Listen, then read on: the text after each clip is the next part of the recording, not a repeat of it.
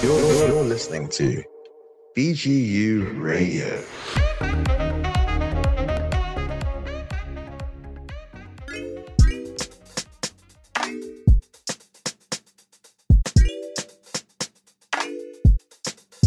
Welcome, Randi. It's great to meet you. Wonderful. Likewise, I, I wish that we could all be together in person, but it's uh, you know very grateful for technology that allows us to be together from across the world. Yes, absolutely. And I actually have a question about that soon. So first of all, it's wonderful to have you here, and it's wonderful to have Surround Ventures support this special training that we're creating and it's generating a lot of interest and of course we're so happy about this. First of all welcome. Even though you're not in beersheba we're happy to host you here when possible. And let's just dive in and start with questions shall we? Perfect. Perfect. So we have a combination of questions that were formed by our team and also questions by the students who've joined us here today. So i'm kind of gonna let you know who asks what. First question is mine. So first question is really well you started in advertising, marketing, advertising. Then you went on to Facebook, where you've invented Facebook Live. Then you went to start your own media company. And now you're an investor. For most people, even one of these stops is, is enough for a whole career. What makes you decide to take your next step or challenge or endeavor? It's a great question. And uh, it always makes it interesting when I go to a party and people say, Randi, what do you do? And I say, um, well, do you have an hour for me to tell you all the things that I'm working on? Because um, I've never really been the kind of person whose career comfortably and neatly fit in a box. I am envious of people who can do one thing and their career fits in a box. I'm not one of those people. I have always viewed life and, and career as an exciting buffet uh, of things that I, I want to sample and taste and enjoy. So for me, I've always uh, been really excited and, and gravitated towards kind of the new innovations that are coming out. As you mentioned, I started my career in New York City. I thought I got very unlucky because this was back back in uh, 2003. I got staffed on a new team called digital marketing, which I had no idea what that was. It didn't exist. And I thought I got like the short end of the stick. I was very angry. I wanted to be like everyone else who was on television commercials. But that turned out to be very lucky because fast forward a few years later, everyone needed digital marketing advice. And uh, one of those people was my brother, who was starting this little startup out in Silicon Valley. He kept calling me and asking me for digital marketing advice. And finally, he was like, Can you please come out to California for a week? and just you know in person? It was like the the miracle of hanukkah. It was like so it was supposed to be one week. It ended up being a decade that i was in california. And i really caught the entrepreneurial bug myself. I had never really been in an entrepreneurial setting before that. And for me, I, I had a very mixed experience in Silicon Valley. I loved what we were doing at Facebook, but I also was very confused why I was the only woman in every room that I was in. And so hopefully that's something we we can talk about later in this Q&A also because that's really motivated a lot of my career since uh, leaving Facebook and leaving Silicon Valley. Most of my career since then has been motivated by how do we attract more women into technology and entrepreneurship? How do we look outside of Silicon Valley and expand the diversity and access for companies around the world? So that that has become really a driving factor of everything that I've done, um, and that's probably also why I, I have my hand in so many things. Sounds amazing. the weirdest career ever, to no, be sure. I think, I think it's the weirdest inspiring career because you know you just move on to your next challenges. And we'll talk about that a little later. Let's talk about definitions. What is entrepreneurship to you? Yeah. It- you know, I, I, have some thoughts that are always evolving, and and I would love to hear your thoughts on on this also. But um, for me, I think an entrepreneur is someone who kind of runs into the unknown a little scared, but does it anyway with passion and with grit. And that's actually why I, I, mentioned that my definition of an entrepreneur has changed over the years because I used to kind of think that an entrepreneur was, you know, like my brother, like a guy in a hoodie building a tech company. That was what an entrepreneur was. But, you know, I loved what you said um, opening this because theater artists who are entrepreneurs in the biggest sense of the world, people writing screenplays, people working on really ambitious projects that are not just in tech that are not just you know your typical what an entrepreneur looks like in your mind. Um, i think anyone who is creating and putting something new into the world that didn't exist before them is an entrepreneur and uh, and someone that, that we have to support. So um, but i'm curious what your thoughts are because mine are, are constantly evolving. I agree. I think that entrepreneurs don't necessarily have to be people that start up companies I don't yeah. think that, that that's the definition. I think it you can be an entrepreneur within your organization. You can be a huge organization.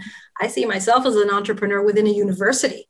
I love that you said that because I think so many people think that you need to go start your own thing, but there's so many ways to be entrepreneurial inside of bigger companies, inside universities. And that's where I think some of the most exciting projects can start when you have that access and those resources. So I, I think it's wonderful honestly one of the most entrepreneurial things that I ever did. And you might think my answer is going to be related to Facebook, but one of like the craziest things that I did in my career was actually when I left Facebook, I got cast in a Broadway musical and that was actually one of the reasons I left Silicon Valley. That had been my dream my entire life to sing on Broadway, and uh, I kind of up on that dream as most people do. But um, I got called out of the blue that a Broadway show was looking for uh, a personal, a tech personality to come star, and uh, with only seven rehearsals and two toddlers back in, in California. I flew across the country by myself. Seven rehearsals later, had my Broadway debut. It was the scariest and most exciting thing I've ever done in my life. And so I think if you can really uh, step into the unknown like that and embrace fear and challenge, you have everything that it takes to be an entrepreneur. That's a fantastic story. I have another question for you about the creative process or creativity and entrepreneurship. And I know that when you were in Facebook, you uh, literally created Facebook Live and you just initiated it. Can you tell us a little bit about how you started it and how it came to life? And how amazing is it that billions of people today use something that you actually invented? Thank you. It is amazing. But I also want to let people know that I started working on Facebook Live back in 2010. So this is now a decade later. And I think we have to remind ourselves that things that look like overnight successes that companies launch, nothing is ever an overnight success. Anything that looks like that had someone working on it for many years leading up to that. And so it really wasn't until a few years ago that Facebook Live became truly mainstream, but we have been working on it for a decade. So, just to remind yourselves, it's always a good reminder for me in my life to remember that nothing ever happens overnight in, in business. It's interesting. Facebook Live actually kind of came out of a crisis situation, a little bit of a smaller crisis than the one that we're all in in 2020, but it's also reminded me that um, there is a lot of opportunity for innovation in a crisis situation like we're all in in the world. So, in this particular situation, there was a volcano that erupted in Iceland. I'm not even going to try to pronounce the volcano, it's like 50, the word is like 50 letters that are all consonants but um uh, so i'm not even going to try but unfortunately the volcano erupted two days before facebook was going to put on our biggest developer conference of the year where we had thousands of people flying in from around the world and all air traffic got grounded in europe for a week and so on about two or three days of notice I, running consumer marketing, I had to figure out a way how to make those developers feel included and involved in the event from afar. And uh, so I came up with this concept called F8 Live, where I had, you know, video cameras stationed all over the conference. I, I, mean, I even had one at the buffet, at the lunch buffet, so people could feel like they were there mingling. And I had like correspondence. Um, and what I realized was we had something like a hundred thousand people tuned in to that live stream, but we were only missing about two or 3,000 people from around the world. And this was a very technical developer conference. Like, I'm even going to say it was boring. I'm going to go out on that limb. And the fact that 100,000 people tuned into this very technical developer conference um, really had a light bulb go off for me of, of what what it would mean if we allowed everyone who is on Facebook to be a media company to share their events and, and the moments of their lives. And that was really set off um, Facebook Live as an idea in my mind. But um, you know, it, it stemmed out of kind of a, a need to innovate during a, a, crisis situation. And had it not been for that volcano, I might not have created something that ha- has now been used by 2 billion people around the world. So I hope that for everyone who's listening today, I know 2020 is a very challenging year. We're probably going into an equally challenging 2021, but it is in these moments of crisis that actually give the most opportunity to innovate and try new things. That's food for thought. You recently spoke at a conference in Malaysia, I think, and yeah. you said that e commerce is literally exploding and evolving. So, in this reality, what should e commerce entrepreneurs do in order to actually succeed? I mean, it is it's amazing when you look at how um, the e-commerce industry has exploded just in the past year. So everyone thought that because of the pandemic, people would stop shopping, but they didn't. They just moved all of their purchasing online. And uh, some of the thinking is that the e-commerce industry has been pushed ahead five years. So we're now, without the pandemic, it would have taken us till 2025 to get where e-commerce is right now with uh, how ubiquitous it is. And um, it's uh, that to me has been very exciting. Um, it it does double down. It means that any entrepreneur right now um, needs to put e-commerce front and center of what they're launching. It used to be, you know, build your mobile app, build your product, then include e-commerce. Now e-commerce has to happen first. But I'm also seeing really interesting and innovative things that are being tried uh, around the world. For example I just uh, was looking at a jewelry startup um, that has AR try on. So when you're, uh, you know, you can look at a, a, pair of earrings from India and try them on. These these earrings are actually on my ears. They're not AR, but you can uh, you can try on jewelry through augmented reality. You can. Um, I think the other thing that's exciting is that for small businesses that maybe used to think of themselves as servicing just, you know, one city in the world, now every business is truly a global business and, and, needs to think of themselves that way. So I think there's a, a lot of exciting opportunity with this e-commerce explosion and certainly something to think about. The the one issue though is that the supply chain has not quite caught up with the e-commerce explosion and so if any entrepreneurs on here are thinking like what is the industry to go into um, i think that um, helping the supply chain catch up. Uh, what we've seen in 2020, it completely broke down. There were trucks full of food that were rotting on the sides of the road because there was a shortage of truck drivers. Um, there was no way to track personal protective equipment that was coming in or to understand if things were legit. So I think there's huge opportunities for moving data, using blockchain, um, and trying to make the supply chain more efficient around the world so that we're more prepared for this huge surge in, in commerce.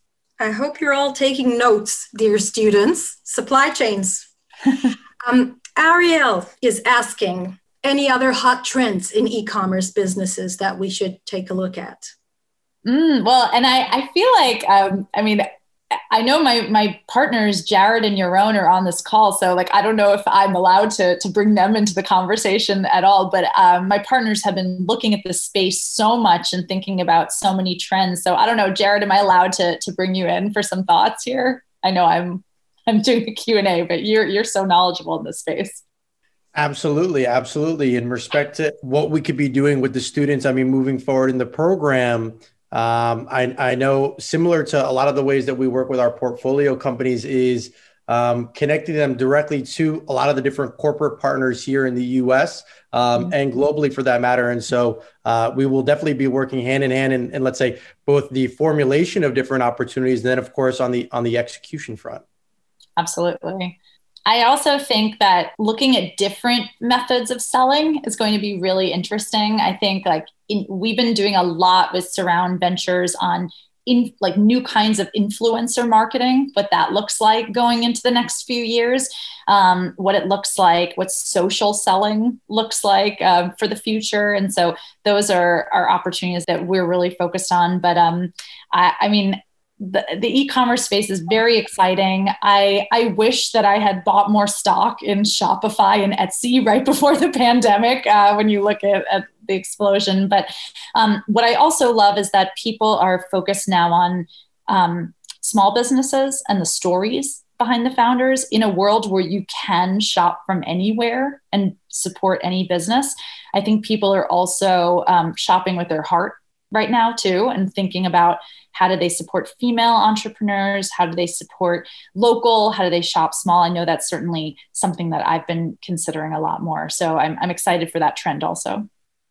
I can see what you mean because actually some of the students that are on this call were actually chosen to this uh, of the 300 that applied and surprised us within a week we chose uh, some of them because of the businesses they run. And some of them have, re- have really like their personal uh, items selling or things that they actually uh, created and developed because they love them because oh, they love what that. they do and that was really appealing so uh, that's uh, we we haven't told them yet, but this is why you're on the program. Uh, just saying. Wow, that. how how fabulous! Well, please, uh, I hope everyone will connect with me on social to share some of the interesting things you're working on. I'd love to see. Great. So let's talk a little bit about women. I wanted to share with you that. Um, we think it's our responsibility at the entrepreneurship center to make sure that well diversity and inclusion are part of our agenda and today um, uh, at our programs, at the leaders program, the academic program, and at e-commerce, we've reached 40% women. Mm-hmm. This is the first cohort. We've reached 40% women, and next year we're definitely aiming for 50 50. But we still have more men approaching us than more men entrepreneurs than women entrepreneurs. And what do you think is the main setback for women, and how can we accelerate the process? Yeah.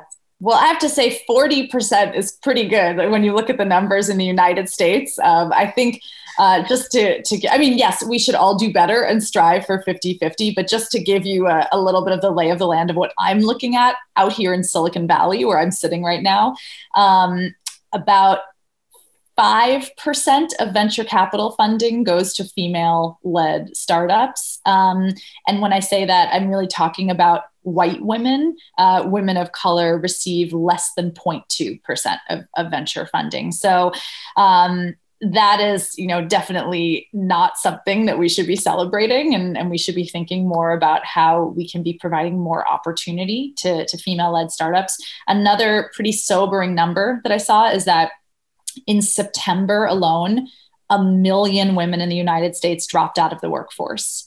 And I think, you know, you know, it makes sense when you think about it that uh, schools are not open because of the pandemic. And in a household, traditionally, unfortunately, if one parent has to step away from their career to help with children who are at home, it's traditionally the woman. And so um, we might not see the effects of that this year or next year, but certainly in five years from now, if we're losing a million women um, from the workforce every month, certainly we're going to see that when we have a huge glaring loss of women in the upper ranks of companies. So that's something that I've been thinking about that a lot, and that's only in the United States. I actually do think that in some ways uh, Israel has a bit of an advantage because of the military. Um, there is a moment of reset where everyone can be on the same level of to prove themselves.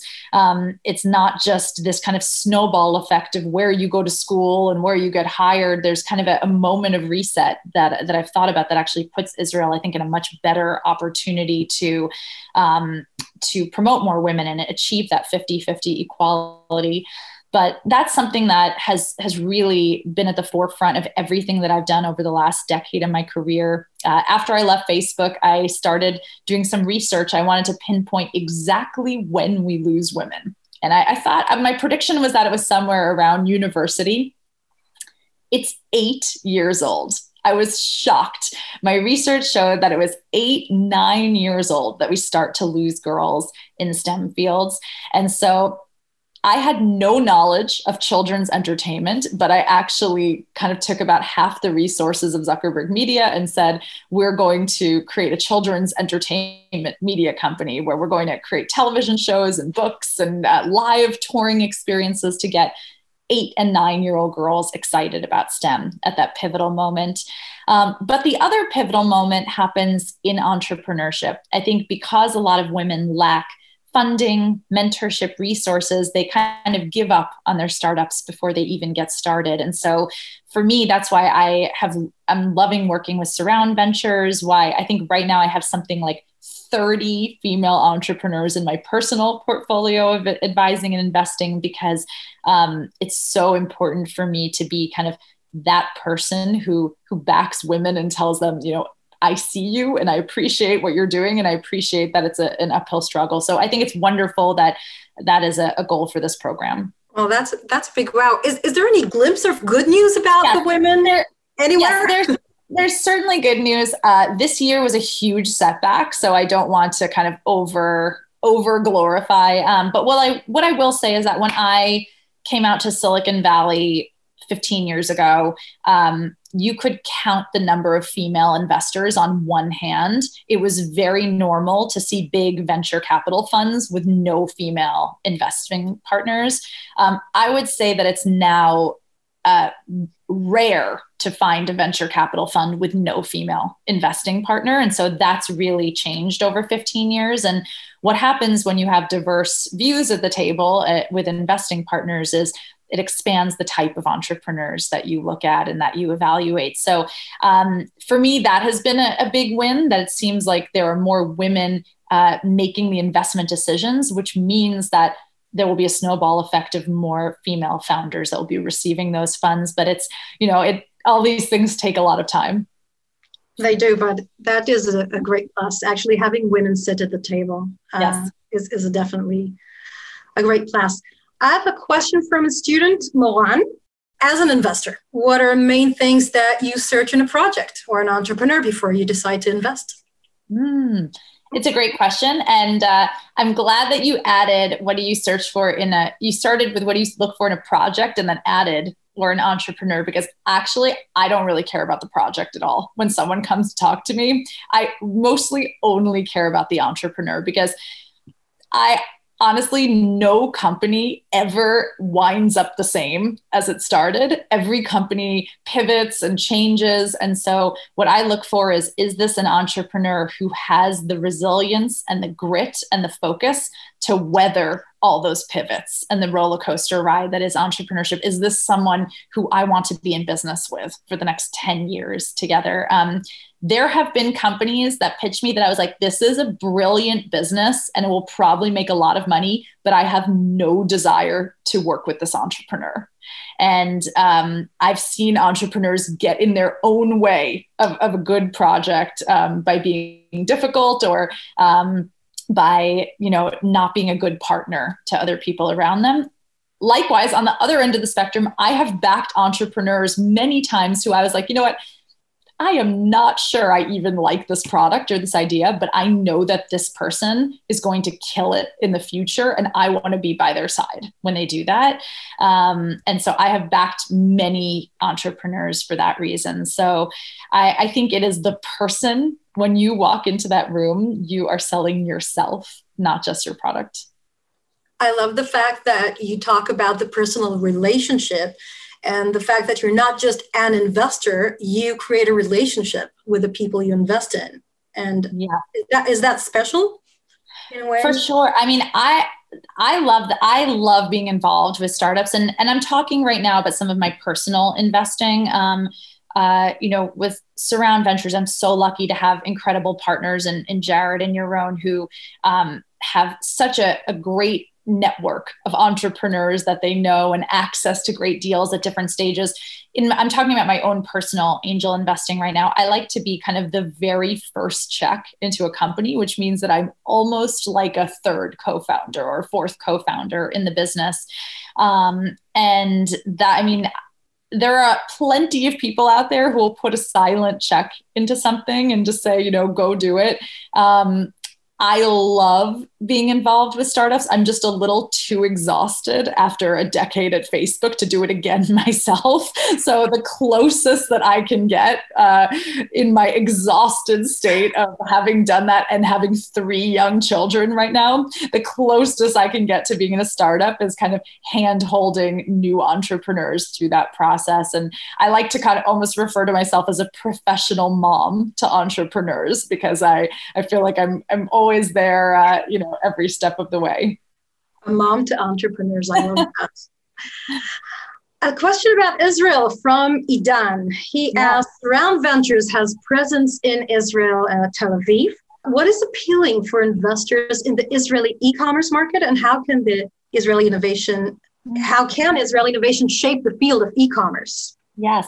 I don't know. Maybe I'm going to throw this one to Jared or Yaron, who are, are spending so much time in Israel these days. I don't know if do either of you guys want to jump in here. Sounds great. I'll, I'll open up and then may, maybe Yaron will have uh, an additional point. But but similarly, I, I think one of the uh, unique opportunities that that come specifically coming out of the Israeli ecosystem when when looking at e-commerce is the the advances that that really Israeli companies have when it comes to technology and really leveraging the data that that companies are able to then identify the right uh, consumer products and, and and also in context of performance marketing when scaling their businesses.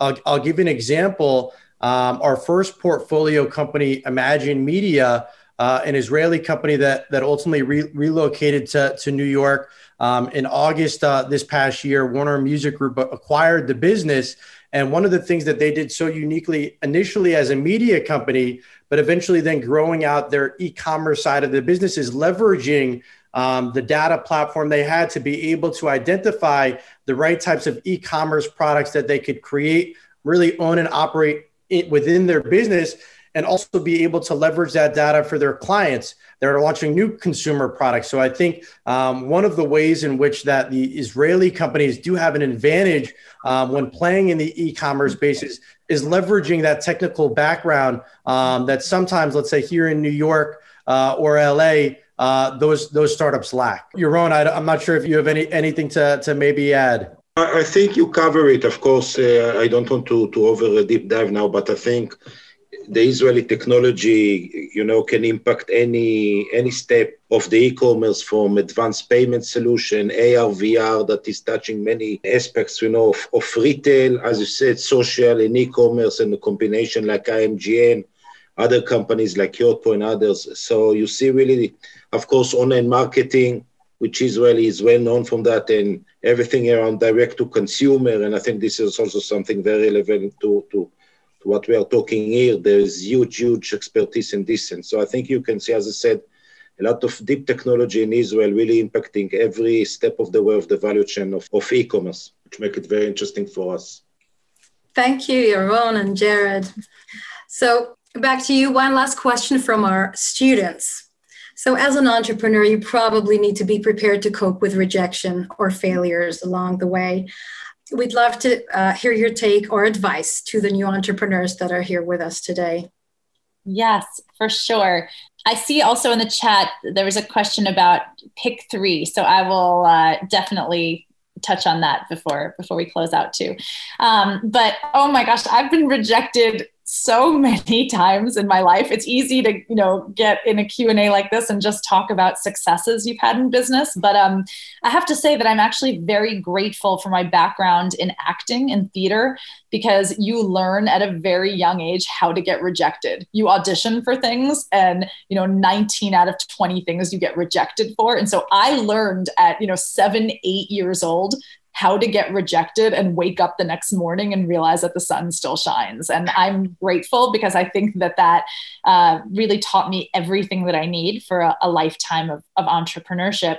Um, just to give you one example of something that felt like just a bottom pit of failure that ended up not being magically um, one of my first projects after I went out on my own, I produced a television show in the United States about uh, Silicon Valley startups. And the show had a lot of exciting buzz and press, and so many people tuned in for the first episode But then I guess they didn't like the show very much because only about half those people tuned in for the second episode and then many less after. And then I got the dreaded call from the network saying that they were moving the show to a 4 a.m. time slot and then canceling it.